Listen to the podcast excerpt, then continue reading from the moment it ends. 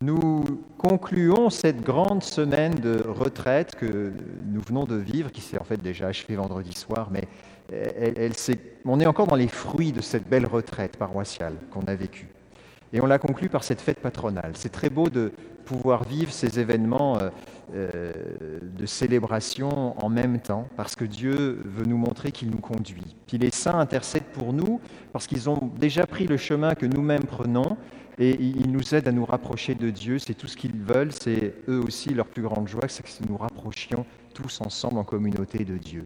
Au cours de cette semaine de retraite, moi je veux rendre grâce à Dieu pour euh, les nombreuses personnes que vous avez été à suivre ces enseignements, euh, ces temps de, lecture, ces temps d'enseignement, ces temps de louange, les temps aussi de, de groupe de miséricorde. Vous avez été nombreux à relever le défi de vous laisser euh, toucher par Dieu chez vous, dans ce que vous vivez présentement, sans mettre d'autres conditions à Dieu que votre acte de foi. La seule condition, c'est notre acte de foi. Vous avez décidé de tout laisser tomber le reste, que peut-être ce n'est pas le moment, peut-être vous êtes trop fatigué, peut-être que ça va pas bien. Eh bien. On laisse tomber tout ça et on pose un acte de foi que Dieu veut nous rejoindre. Et on a entendu vendredi soir des super témoignages de l'œuvre de Dieu dans vos cœurs. Alors, aujourd'hui, eh bien, nous goûtons peut-être un peu plus à ce qu'a été cette grande et ce grande, cette grande série de prédications vainqueurs du monde. On le sent un peu plus de quoi il s'agit, parce que nous avons goûté à cette victoire. Je voudrais revenir sur un verset qui certainement vous a frappé si vous avez pu lire euh, jusqu'à la fin de Romains 8. C'est un des tout derniers versets de Romains 8 qui pourra nous séparer de l'amour du Christ? La détresse, l'angoisse, la persécution, la faim, le dénouement, le dénuement, le danger, le glaive, en tout cela, nous sommes les grands vainqueurs grâce à celui qui nous a aimés. En tout cela, nous sommes les grands vainqueurs. On retrouve cette expression de la victoire. En tout point, nous sommes les grands vainqueurs, mais Paul euh, nous dit ce, petit mot qui est important, il est crucial, comme on dit, parce que forcément il porte la marque de la croix, grâce à celui qui nous a aimés. Bien pendant cette retraite, nous avons voulu vivre une expérience où on redécouvre ce grâce à celui qui nous a aimés.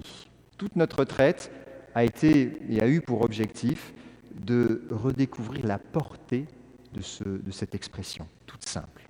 C'est le renversement. C'était ça le renversement à vivre. Le véritable renversement, c'était de redécouvrir la véritable conversion, de redécouvrir que c'est grâce à Dieu, grâce à la foi, grâce au don de Dieu, que nous pouvons être véritablement sauvés. Alors, dans l'invitation de, l'évangile euh, qu'on a entendu déjà dimanche passé, parce qu'on est dans l'invitation, ce grand début de l'évangile de Saint Marc, euh, Jésus proclamait une chose. Il proclamait la bonne nouvelle de Dieu. Et souvenez-vous de ce qu'il disait, on l'a entendu dimanche passé. Les temps sont accomplis, le règne de Dieu est tout proche, convertissez-vous et croyez à la bonne nouvelle. C'est ce que Jésus a dit, c'est sa proclamation de la bonne nouvelle. Euh, et en fait, c'est assez drôle parce que c'est un peu tout ce que Saint Marc a, retenu dans ses premiers chapitres de, la Bonne Nouvelle. Le royaume de Dieu est tout proche, convertissez-vous, croyez à l'Évangile. Il a retenu ça, c'est très court. Dans l'Évangile qu'on lit aujourd'hui, on a très peu de détails sur ce que Jésus a enseigné. On sait qu'il a enseigné avec autorité, on sait que les gens sont frappés par son enseignement, que sa renommée se répand, mais il ne nous dit pas du tout ce qui s'est dit. Pourtant, il est profondément touché par ce qui s'est vécu. C'est rassurant, moi, je trouve, parce que souvent, euh, nous-mêmes, on est frappés par euh, un enseignement qu'on vient d'entendre, par une expérience qu'on vient de vivre ou un geste qui vient d'être posé, et, on sent que c'est puissant.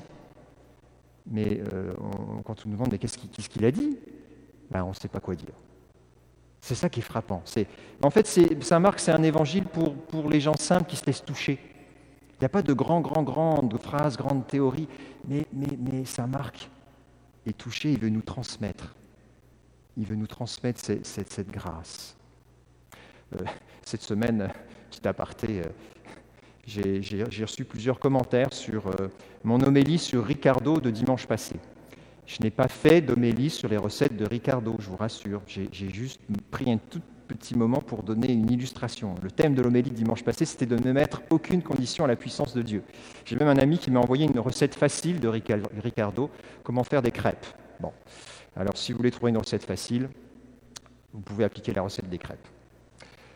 Saint Marc nous donne donc un chemin pour euh, découvrir la puissance de ce message ce que Dieu fait et ce qu'il a fait pendant cette retraite, et c'est ce que nous voyons dans cet évangile, Dieu vient mettre de l'ordre. Dieu vient mettre de l'ordre. C'est le message d'aujourd'hui. Si vous vous endormez maintenant, vous oubliez toutes les choses que je vais raconter, c'est ça qu'il faut retenir. Dieu vient mettre de l'ordre. Et c'est ce qu'on a vécu dans notre retraite. Souvenez-vous du premier enseignement.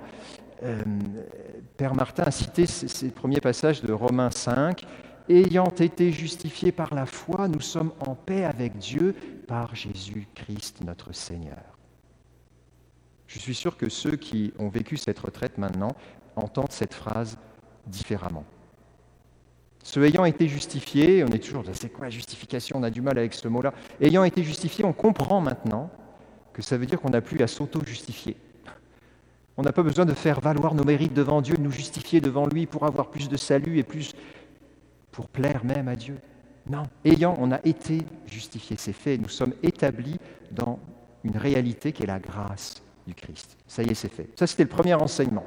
Deuxième enseignement, je nous ai invité à nous arrêter à une autre réalité, c'est celle du baptême. Saint Paul redit, bien, euh, ne savez-vous pas que baptiser dans le Christ, c'est dans sa mort que vous avez été baptisé Cette prise de conscience, c'est un arrêt, c'est fini, on ne reviendra plus en arrière, il y a une mort. L'homme d'avant qui croyait devoir se justifier pour plaire à Dieu et être en paix avec lui n'a plus besoin de le faire. Jésus le réalise une fois pour toutes dans la croix. Stop, je meurs avec lui maintenant sur la croix et je veux vivre une vie nouvelle. Deuxième enseignement. Troisième enseignement, on a continué à avancer dans que devons-nous faire? Que devons-nous faire puisque maintenant nous, savons que nous ne devons plus vivre comme avant Eh bien, c'était le troisième enseignement. Repentez-vous, repentez-vous et accueillez le baptême dans le Saint-Esprit. Vivez de la vie de l'Esprit. Ajustez votre vie à cette réalité même de la justification. Vivez de l'Esprit Saint. Ça a été les deux enseignements qui ont suivi jusqu'au vers débordant de Père Alexandre de vendredi matin. Les fruits de l'Esprit, quels sont-ils ces fruits de l'Esprit qui débordent de notre vie?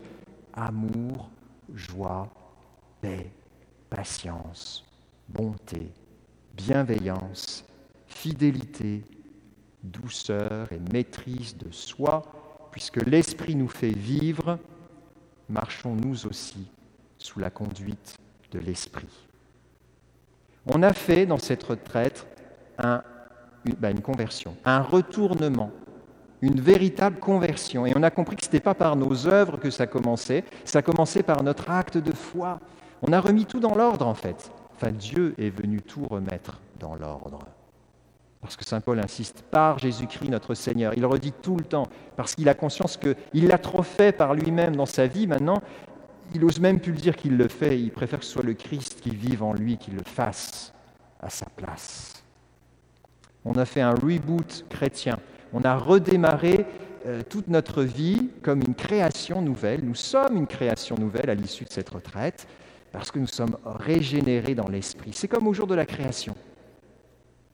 Vous vous souvenez, c'était l'homélie de Pâques d'il y a deux ans avec Père Martin qui nous avait expliqué que le monde est un chaos à la Genèse. Quand on lit Tohu Bohu, c'est un chaos, il n'y a pas d'ordre. Qu'est-ce que fait Dieu?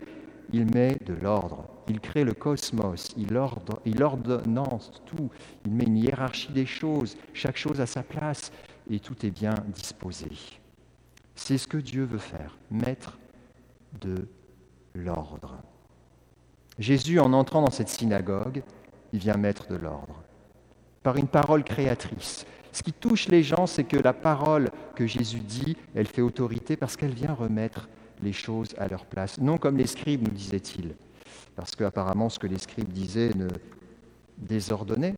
Peut-être que c'était moralement très acceptable, certainement. Mais ce n'était pas de l'ordre de la morale, c'est de l'ordre de la primauté de Dieu, de l'ordre de la place accordée à Dieu. Et Jésus parle avec autorité parce qu'il parle de la place même de Dieu. C'est la parole même de Dieu qui vient à nouveau redire toute chose et donc ordonner toute chose. Puis il pose un acte très fort. C'est quand même incroyable. Il y a, un, gars qui est possédé par un démon à la synagogue. Il vient prier, puis il est possédé par un démon.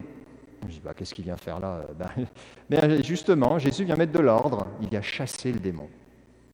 C'est le signe très fort de la, puissance de Dieu sur toute chose, y compris sur l'esprit mauvais, sur le mal. Nous sommes invités maintenant, après, à l'issue de cette retraite, et si vous n'avez pas pu vivre cette retraite, je vous ai fait un court résumé, vous voyez Alors, ce n'est pas pour ne pas aller à réécouter les choses, c'est juste pour vous donner le goût d'aller vivre ce retournement profond auquel nous sommes invités. Et cette parole, me semble-t-il, qui, peut-être doit rester maintenant dans nos vies. Romains 8, 9, vous avez peut-être passé, vous êtes peut-être passé sur ce verset, et je voudrais y revenir avec vous. Vous n'êtes plus sous l'emprise de la chair, mais sous celle de l'esprit, puisque l'esprit de Dieu habite en vous. C'est un peu la conclusion de notre retraite. C'est fini. Nous ne sommes plus sous l'emprise de la chair. Euh, chair, je voudrais revenir dessus. Chair, on comprend souvent euh, le péché charnel, euh, les péchés contre le sixième commandement, tout ce qui touche à la luxure, la sexualité mal ajustée. Euh, ça, c'est un aspect. En fait, le mot d'origine hébraïque que Paul a utilisé pour parler du mot chair, c'est le mot bazar. Ça vous dit quelque chose? Le bazar, quand dans la maison c'est le bazar, c'est que c'est vraiment le désordre. Hein. Bon, ben, c'est pas d'abord un, désordre forcément de l'ordre de la sexualité, ça peut être un désordre de tout autre ordre, de tout autre désordre. c'est un bazar, ça veut dire qu'il n'y a plus l'ordonnancement de l'esprit dans, dans ce lieu-là. Le lieu de la chair, quand vous voyez le mot chair et que vous pensez tout de suite à sexualité, faites un reboot de votre esprit. Oui, a cet aspect-là, mais la chair, c'est quand je vis pas, je ne vis pas sous la motion de l'esprit. C'est que je ne laisse pas Dieu même remettre en ordre les différents aspects de mon existence. Je ne laisse, laisse pas être la source même de toute ma vie. Et donc, c'est le bazar. Retenez ça aussi, c'est très drôle ce mot bazar, j'ai découvert ça cette semaine en lisant l'Écriture. Alors Saint Thomas, puisque c'est sa fête aujourd'hui, il a eu la grâce, dans la théologie de son temps, non pas de sortir du bazar, parce que je ne dis pas que c'était le bazar à cette époque-là, mais au XIIIe siècle, c'était déjà de, mettre en ordre profondément toute la théologie. Il est allé revisiter les auteurs antiques au jour de l'époque dans laquelle il vivait, et il a mis un grand ordre dans notre théologie, dans la théologie dont on bénéficie encore aujourd'hui. Il a remis Dieu à la première place. Lorsqu'il a écrit la somme théologique, il a commencé par quoi? Par un traité sur qui est Dieu. On va commencer par le début, et il commence par là qui est Dieu. Sa deuxième partie, c'est comment comment l'homme est appelé à vivre dans ce dessein, dans cette euh, perspective que Dieu donne, dans euh, ce, ce, cette visée, le sens même que Dieu donne à toute l'existence. Et après, troisième partie sur le Christ, comment le Christ lui-même euh, eh bien, est médiateur de toute chose pour que l'homme puisse arriver à sa fin ultime que Dieu est lui-même. Alors, Saint Thomas a eu cette grâce comme théologien de remettre de, de l'ordre et d'ordonner les choses. Et il a une pensée qui est très assez systématique et qui permet de goûter à euh, la hiérarchie des choses. Toute chose est bonne. Il suffit pour nous de laisser Dieu y mettre de l'ordre.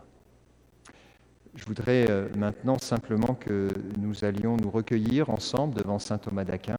Je vais aller me, me diriger vers euh, les reliques qui nous avons exposées en ce dimanche. Puis on va demander son intercession. Nous avons déjà vécu tellement de grâce dans ce lieu, dans cette paroisse dont il est le saint patron. Et nous voulons continuer à, en vivre beaucoup. Et nous en avons certainement beaucoup encore à demander, et le cœur de Dieu est large. Seigneur, merci pour tes saints. Merci pour saint Thomas d'Aquin. Merci pour l'inspiration qu'il a transmise dans toute la théologie jusqu'à aujourd'hui. Merci pour ce chemin qu'il nous montre vers toi, Seigneur.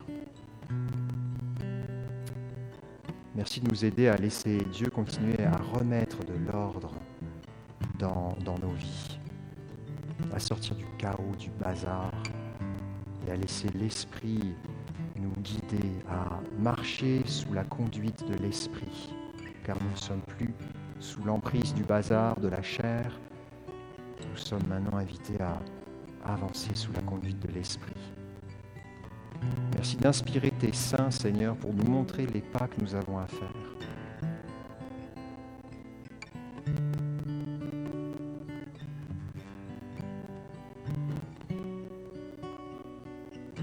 Continue à répandre de nombreuses grâces sur toutes nos paroissiennes et paroissiens par l'intercession de Saint Thomas d'Aquin.